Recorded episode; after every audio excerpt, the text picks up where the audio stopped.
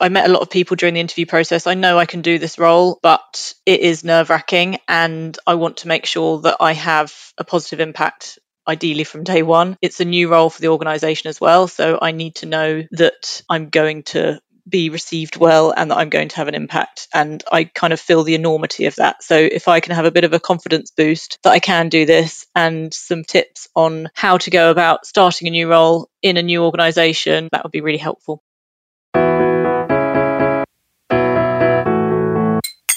Feeling shaky after maternity or another long leave from work?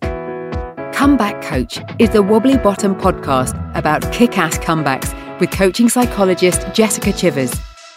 She's exactly what you need when you're riding the return to work roller coaster. In this coach episode, you're going to eavesdrop on a one-time coaching conversation.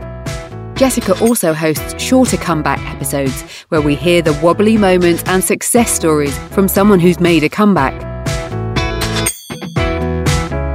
Hello, I'm Jessica, and my guest today is Katie, an H R professional with over a decade of experience in financial services. She's making a move into a completely new role, different to anything she's done before. Our conversation takes place at the end of her second maternity leave, two weeks before her start date. As you're listening, if you've got a question or want to tell me about your return to work, please tweet me at comeback com U K or find me on Instagram using the same handle, because I really do love hearing from you. You might also want to hop over to comeback community dot co dot U K and subscribe to the fortnightly care mails I write. They're written with love to keep people feeling confident, connected and cared for when they take extended leave from work and make their comeback. And at the moment, when you subscribe, you'll receive our pithy, practical career fuel guide, absolutely free. Now, just before we meet Katie, I would like to say thank you very much to the award-winning Times Top two hundred family law firm, Raydan Solicitors. Raydans are sponsoring the whole of season two of Comeback Coach, and I'm so delighted because they really get what it's like to return to work after a break, and they are trailblazers in senior part-time working. If you're in need of family legal expertise, go to raydan solicitors dot co dot U K. Katie, it's a pleasure to be with you today, and I'm wondering what's on your mind and what would you like to get from our time together today? Thank you for having me, Jessica. So I'm about to start a new role. It's the first permanent role I've started in eight years. I was at my last permanent role for over five years, and then I had a couple of contract roles and a couple of maternity leaves. And although I've got a lot of H R experience and I was very confident in that field, I'm actually starting in a new sector. So not only am I returning from maternity leave, I'm also starting a new permanent role in a new sector, and at the end of a pandemic, so a bit nervous, to say the least. Wow, gosh, new start for you. So what should we cover today that's going to be useful to you? What would you like us to have talked about, or what answers would you like us to have gotten to by the time we've finished our conversation today? I think my main issue is lack of confidence. I met a lot of people during the interview process. I know I can do this role, but it is nerve-wracking, and I want to make sure that I have a positive impact, ideally from day one. It's a new role for the organisation as well, so I need to know that I'm going to be received well and that I'm going to have an impact. And I kind of feel the enormity of that. So if I can have a bit of a confidence boost that I can do this, and some tips on how to go about starting a new role in a new organisation, that would be really helpful. We can do that. Okay, so I want to take you back to the interview process. And you told me before we started recording that you'd had three conversations as part of the interview process. And I'm curious to know, have you had a conversation with any of those people since to really understand what it is that they saw in you that made them choose you to join the team? In the third and final round interview, I did actually ask them, why would you hire someone who doesn't have direct experience? You know, what is it you're looking for? And I said, I don't want to shoot myself in the foot, but you've got to explain it to me so I can kind of justify that I'm doing the right thing here. And they said, you know, it's about communication skills, and the technical stuff we can teach and you can train, but you need to have the right skills. And most importantly, because it's a small organisation, we need to have the right fit, which gave me a massive confidence boost and reassured me that I am going for the right thing and I can hopefully wing it. And then since then, because I was in a fixed term contract role that I needed to resign from fairly urgently, I spoke to the partner who will be my boss, and we talked about the fact that he'd done my referencing, and thankfully my previous line managers had said that I work the way he wants to work with someone. So that was, again, really good to hear. Okay, so you've just told me then that communication skills are paramount in the new role, and that's been marked out as something that you have. They've also remarked upon the fact that it's a very small organisation and therefore fit is important. And that's often something quite intangible. So you told me that you'd met about a third of the organisation, and there's clearly a sense, yes, we can work with her. She understands how things work around here. I think she's going to be one of us. And then finally, your previous line manager has shared things with your new boss that's made your new boss think, ah, great, really good fit. That's exactly what I want to hear. So all of the signals are really, really good. So go on then. Why is the confidence not all there yet?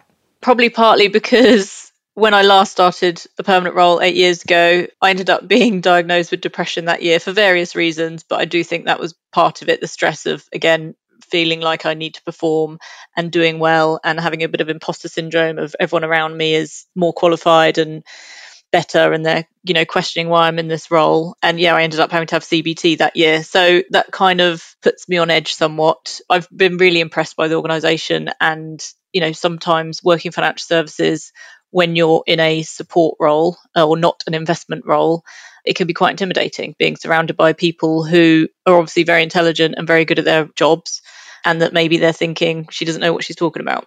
When you started the role that you referred to, what helped lift you out of the feelings that you had? You talked about having C B T. Mm-hmm. So, for instance, are there particular techniques or exercises that helped you that we could draw upon again? It was a while ago, obviously, so I'm trying to remember. I remember the therapist that I spoke to, you know, he was saying to me, what makes you think that you're not performing? And there was nothing that should make me feel that way. I'd not had any negative feedback. I just hadn't had any specific positive feedback, I guess. So I'm probably a bit needy, and I like a pat on the head every now and again to know that I am doing okay and I'm, you know, doing a good job. And it wasn't until my year-end appraisal in that first year that I joined that role that made me go, okay, again, I've made the right decision. They think I'm doing well, so it's all good. So actually, if we could get you some of that reinforcing feedback, that praise earlier in the process, that would be helpful, wouldn't it? Rather yeah. than waiting to hear it at the end of your first year. Yeah. Okay. What might you want to do with that insight then, now that you're hearing yourself say, I, I need that praise? I mean, I'm happy to have a, an honest conversation with my new manager. He obviously knows that it's a new role for me, and he obviously wants it to be a success as well. So without wanting to be too needy, I'm happy to say to him, it would be useful for me to, for you to be honest throughout my first few months and give me feedback at the time of doing whatever I'm doing rather than kind of saving it up. But yeah, it would be, I, I don't want to sound like needy, like I say, to say, you know, how am I doing? Can you tell me every week, you know, am I doing all right? And I need, I don't want to, you know, be that person that needs the reassurance and the pat on the head all the time. And so we don't have to frame it like that. So instead, you could be really proactive, and you could say something along the lines of, I've noticed that I'm, I've been at the best in my career when I've had regular open feedback with my line managers in one-to-ones about things that I've been doing that have been going really well and things that need a bit of adjustment. And I wonder whether that's something that we could build into our one-to-ones. And that strikes me as very businesslike. Mm-hmm. Very proactive, and about ensuring that you are aligned with his expectations and that you're on course, and you're saying, I'm open to hearing whether there's some adjustments needed. I wonder how you feel about that kind of approach. Yeah, I think that sounds professional and very reasonable, and I'm sure he'd be very grateful to hear that as well. Okay, so that's one thing that we've got up our sleeve. And I know you wanted to talk about tips on starting a new role. So that would be one of them, agreeing a frequency of one-to-ones. And research tells us that it's good to have a one-to-one every fortnight The piece of research that I'm thinking about shows that there's a performance drop-off if we let one-to-ones go between a team member and the line manager, if we let them go as far out as a month or, or more, and um, there's no additional benefit by having them weekly. Clearly, if you're new to role, which you are, it might be helpful to have them weekly simply because you're new. Mm-hmm. So you're on a, a huge learning curve to understand people's roles, the nature of the business, what your role is. And is the role new to the organisation? Yes. Okay. So actually, you're feeling your way together. And that might be something that you want to talk about in your first one-to-one, is about what the expectations are and when you might review them and adjustments that you might make, because your line manager can't say, well, here are the expectations, here are your deliverables, because, or maybe he can, but they'll be subject to change because you're feeling your way mm-hmm. together. It's not like he has another role holder to compare you to. And that is really, I think, to your advantage, Katie, that there isn't a comparison to be made. Mm-hmm. So that's something else to think about. What has been agreed already, or what has been scoped out about the role? Because you're starting in a couple of weeks, aren't you? Mm-hmm. So do you know much about what's expected of you, or is that conversation still to come? I do. The job description was very clear, and given I had three rounds of interviews with a lot of partners, they've all kind of got skin in the game. They were all very clear about what they were wanting and what they expected. And have they, so they've talked about outcomes, I assume. So they've talked about deliverables, have they, over the next however many months or year? Probably not specific. I think they appreciate that there will be a lot of getting up to speed.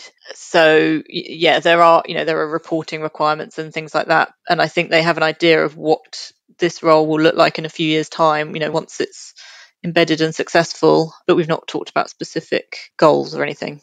Okay. And have you had any conversations about when you will do that? Have they said, you know, in your first week, we'll talk about what your deliverables will be or what the goals are, or is that unclear at this stage? We've not talked about that yet. We've talked about a few things that we will need to cover in the first few weeks, but not that.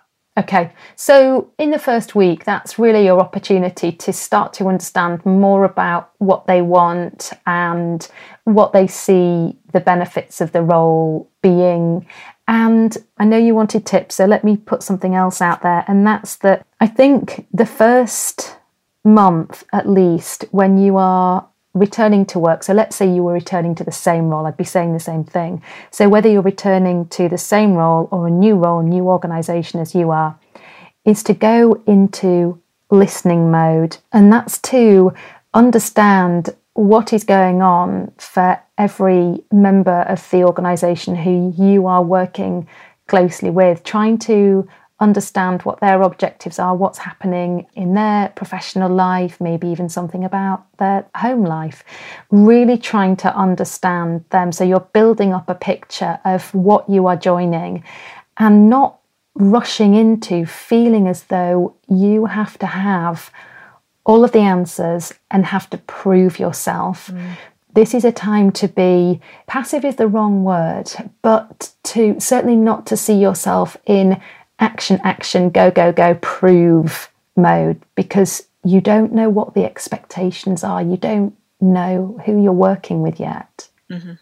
And I'm wondering what you think about that as an idea. I think it's very sensible from my point of view. You know, I do have a lot to learn and I recognise that. And I want to build good rapport with my colleagues and get to know them as much as I can remotely, at least initially. I question whether their expectation might be higher on me, that actually I always do feel that I do need to prove myself, so that there's a cost to this role. They're putting a lot of faith in me, so I need to prove that I can do it and that I can have an impact. But yeah, I appreciate probably not in month one. What could you do then to get clear on what their expectations are on timeframes for delivery?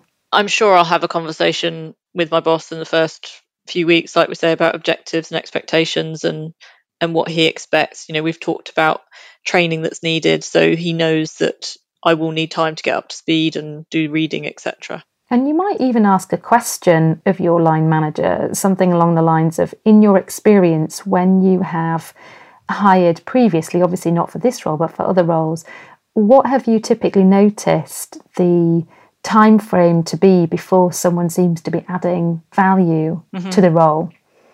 Because by asking that question, you do a couple of things. You implicitly lodge the idea that people don't add value straight away, which I'm sure he knows.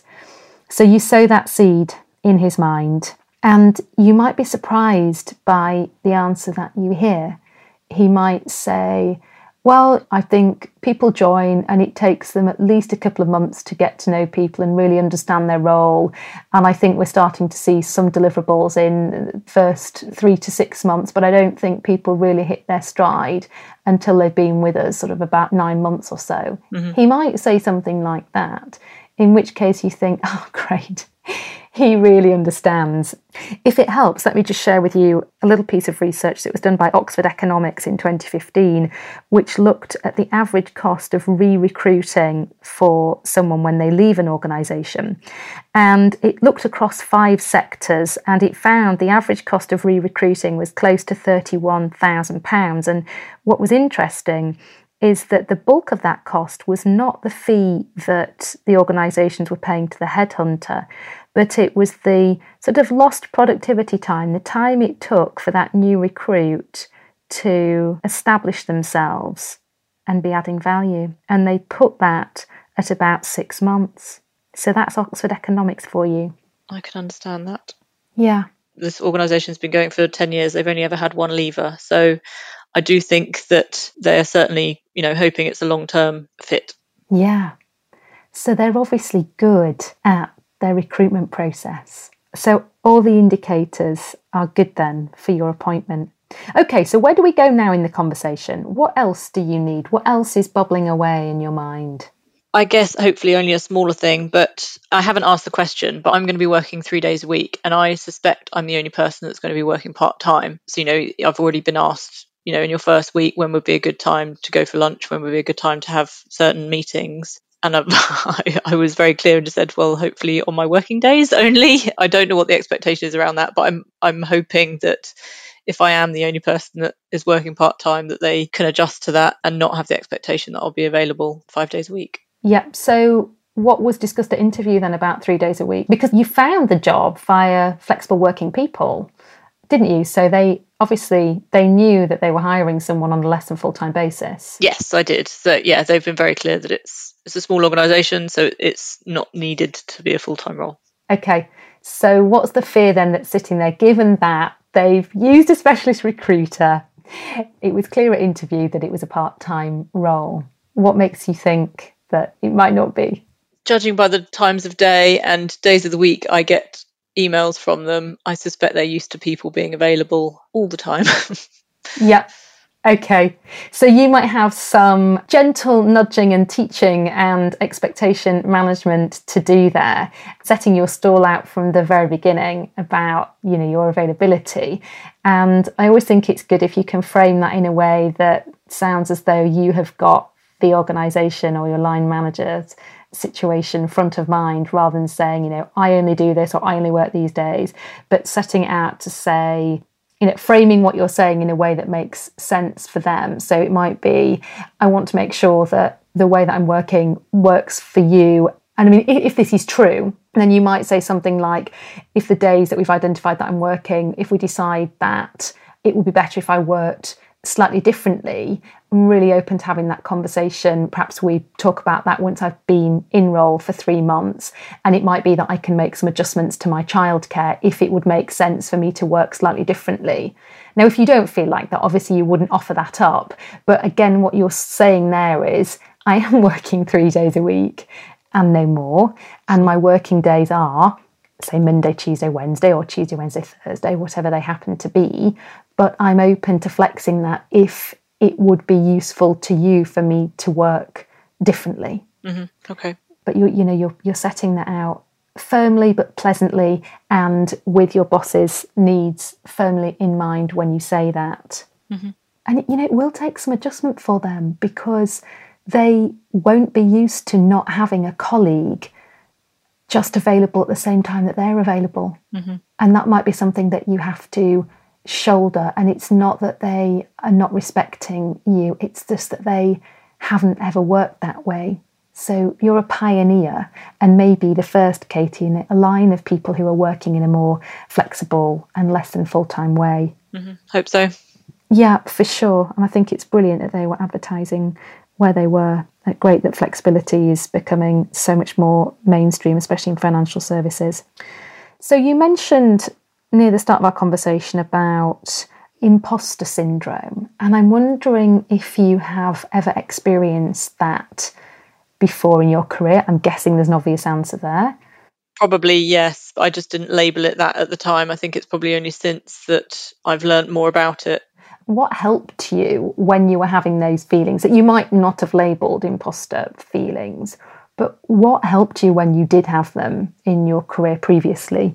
I think working in H R, it can be fairly thankless in that if everything's going well, you don't usually hear from employees. What you do hear about is when things are going wrong or if people have got problems. So it can be fairly soul destroying, constantly listening to people saying they've got issues or something's not working, which may be one of the reasons that I need this positive feedback to know that I am doing okay. So I think when you do do something well and people bother to say, oh, thanks, that was great, or that really helped me out, I do find I do get reassurance from that.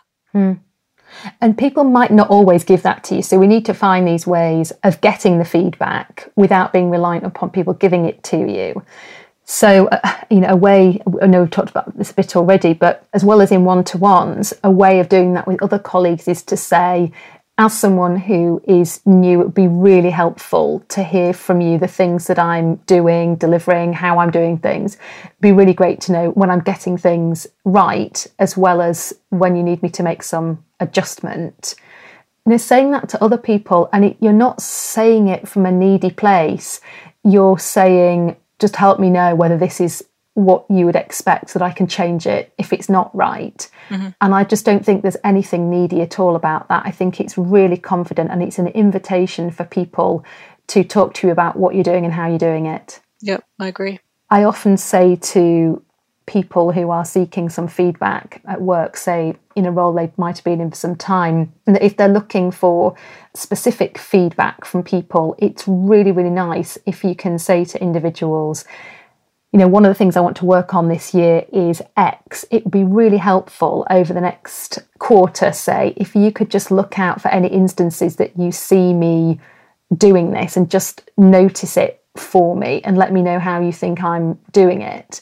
And so you're framing up front that you're going to want some feedback, and you help those individuals to look out for those behaviours or what you're doing so that they can notice that, you know, there's nothing more dreadful than getting to the end of a performance cycle where, you know, you must know this, where you get those requests in from colleagues saying, will you be one of the people that does three sixty degree feedback on me? And all of a sudden you've got to dredge up some thoughts about this individual.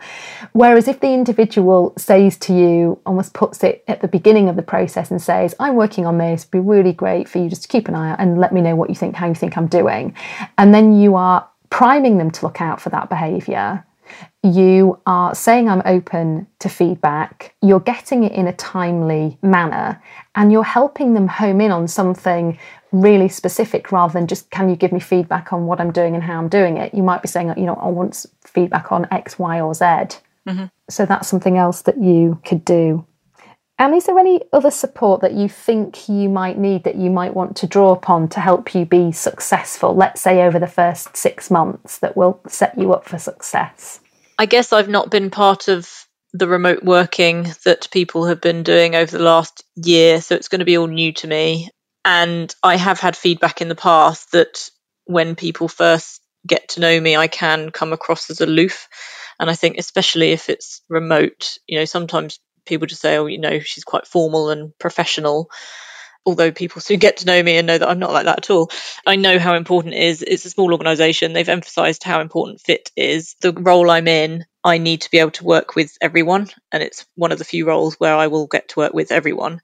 So it's critical to build relationships early on. So hopefully I have the ability to communicate with people. But any tips on building rapport with colleagues remotely would be helpful.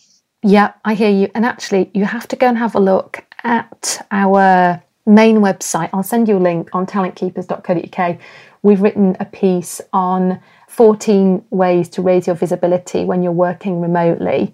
So that will be a source of good thoughts. Mm-hmm. I think that one of the things you want to do is to obviously have a one-to-one with everyone. Mm-hmm. You could ask a question about where people are geographically, and if some of your new colleagues live, I would say if there's half an hour between you and a colleague geographically, I would suggest meeting up, going for a walk, you know, put it out there. So, you know, it's, it would be really nice to meet as many people as I can in person and understand the restrictions on the office for the time being.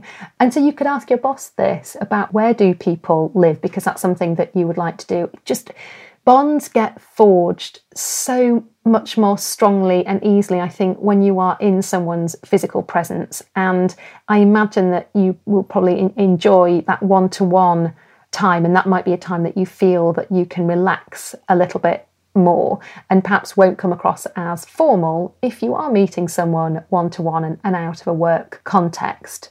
So that's something you might want to suggest. Mm-hmm. And also to say to people that you are in listening mode, you're going to be like a sponge and you've got loads of questions that you'd like to ask and find out about people, so they know that you know, that you just want to you want to fact find and know about them, and to have a few questions that you want to ask everybody. So think about some questions that are going to help you get to know about the individual themselves as a person, and some questions that are going to help you understand their role, and some questions about how they feel about their role. And you might ask a question about what have you learnt about remote working and any tips that you could share with me. So imagine you've got this, almost like a crib sheet in front of you. You've got a bank of questions that you're going to ask everybody. And then you take some notes and then you've got it all there, because you know what it's like when you meet lots of people in quick succession. You can forget, oh, whose son was Thomas and, mm. and all of this, and, and note it down. And if you're asking everyone the same questions and you've got that all down, well, you look like an amazing colleague when you can remember names of children and dogs and where people wish they were going on holiday, that sort of thing. Sounds good. I've actually got a whiteboard attached to my new desk. I've already scribbled down the names of all the people I interviewed with, because there's a lot of names already. So um, yeah, I'm trying to get used to everyone. Yeah, for sure. It's an exciting time for you. It really is. And it's not easy settling into a new role remotely, but change is coming and you'll be back in the office fairly soon, I would have thought. Has there been any indication of when the office is going to open? I suspect they'll be following government guidelines. So fingers crossed, twenty-first of June, we'll get news that more people will be heading into the office. Yeah. So listen, what have you heard yourself say, or what have you noted down today that's going to help you in this next chapter of your career? Definitely how important it's going to be establishing boundaries and guidelines with my manager in that first couple of weeks, whether it be about receiving feedback or talking about expectations and goals. I think that's going to be really important. It's obviously a very important relationship. So it sounds okay, more than okay. It sounds professional to actually establish early on what those guidelines are, and equally to be upfront about being in listening mode, and that they know that I need to take on a lot of information and I've got a lot to learn. So hopefully they can be patient with me on that. For sure. You know, and something we haven't talked about, because obviously it wasn't something that you raise that you wanted to talk about, but I will just throw in there anyway. You know, you're coming back from mat leave to a new role and you will be really tired. And one of the things I'd really encourage you to do is keep things as easy as possible at home for at least the first four weeks and get any extra help that you can in that time, whether that is if you have a cleaner, maybe there's a few extra hours, whether that is buying in some, you know, ready meals so you're not cooking so much, just anything that is going to lift the burden from you so you can work and you can rest and you can spend some time with your children without being burdened by lots of other things. And don't make the mistake of thinking, well, I couldn't afford to keep these changes going and I don't want to get used to them. Just throw whatever means you have for those first four to six weeks to make your life easier. Prioritise sleep. And my final tip is, I think you have a, a spouse, is that right? Yes. Yep. Yes, okay. So you want to ask your spouse to be the person that your childcare calls if anything should go wrong in those first four weeks so that you can absolutely focus on the professional side of your life and really get your feet under the table without being worried about distractions or being the first port of call if... when something goes wrong, because things always go wrong with childcare. You'll know as a mother second time around that as soon as children go into childcare, there's a whole load of bugs come their way and you inevitably end up having to take some time out in the first four weeks back at work. Yeah, definitely. No, that sounds good. I think he's probably going to get a bit of a, a shock when I'm less available to do things around the house as well. Yeah, well, you know, and so that just requires a bit of contracting about, you know, how are we going to divide things up now that we are a dual earning, dual working couple? And I cover that in my book, Mother's Work. There's a chapter in there about see your family as a team, and there's a planner in there around for dividing up chores. But I think the key question is, how are we going to divide up responsibilities now that we are a dual earning household, rather than, you know, how are you going to help me out? Mm. It's got to be a, a wholesale conversation about how we're going to make changes around here so that it works. And I wish you a really, really good start. And I'd love it if you would loop back and let me know perhaps how you're getting on when you've been in there four to six weeks, because I would genuinely love to know. Thank you. I will. Sounds good. It was such a pleasure listening to Katie and help her think through the concerns she had about starting a new role. The article I mentioned about raising your visibility when you work remotely is in the show notes. And if you're starting a new role, one thing that can really help boost your confidence is asking your new line manager what it is she or he saw in you during the interview process that made them select you for the role. And you can frame this as, I'm curious what in particular stood out during the interview process. I'm asking just to increase my understanding of what's particularly important to you. Now, a number of coaches have done this over the years and told me they received much more gushing replies than they expected, and crucially, that they had their eyes opened to things they didn't think were particularly important, but their new employer really valued. So, have you started a new role recently? What helped you to go in feeling confident? You know, what tips would you have given Katie? I'd love to hear from you, and you can post your comments on the Instagram post about this episode over on comeback dot com dot U K, and you can also find me on the same handle on Twitter. Now, if you're preparing for any type of extended leave from work, or you're away now, or are still feeling that you're not quite where you want to be in your career after coming back, head to comeback community dot co dot U K and check out the Comeback Conversations page. This is where you'll find all the details of our free monthly online problem solving sessions. They're Tuesday nights, eight p.m. G M T for forty-five minutes, and it's myself and a guest answering your questions on a given topic. Finally, if you found this episode helpful, could you share with someone else in a similar situation to you? I'm sure they'll thank you for it. And if you fancy leaving a rating and a review wherever you get your podcasts, that would be wonderful.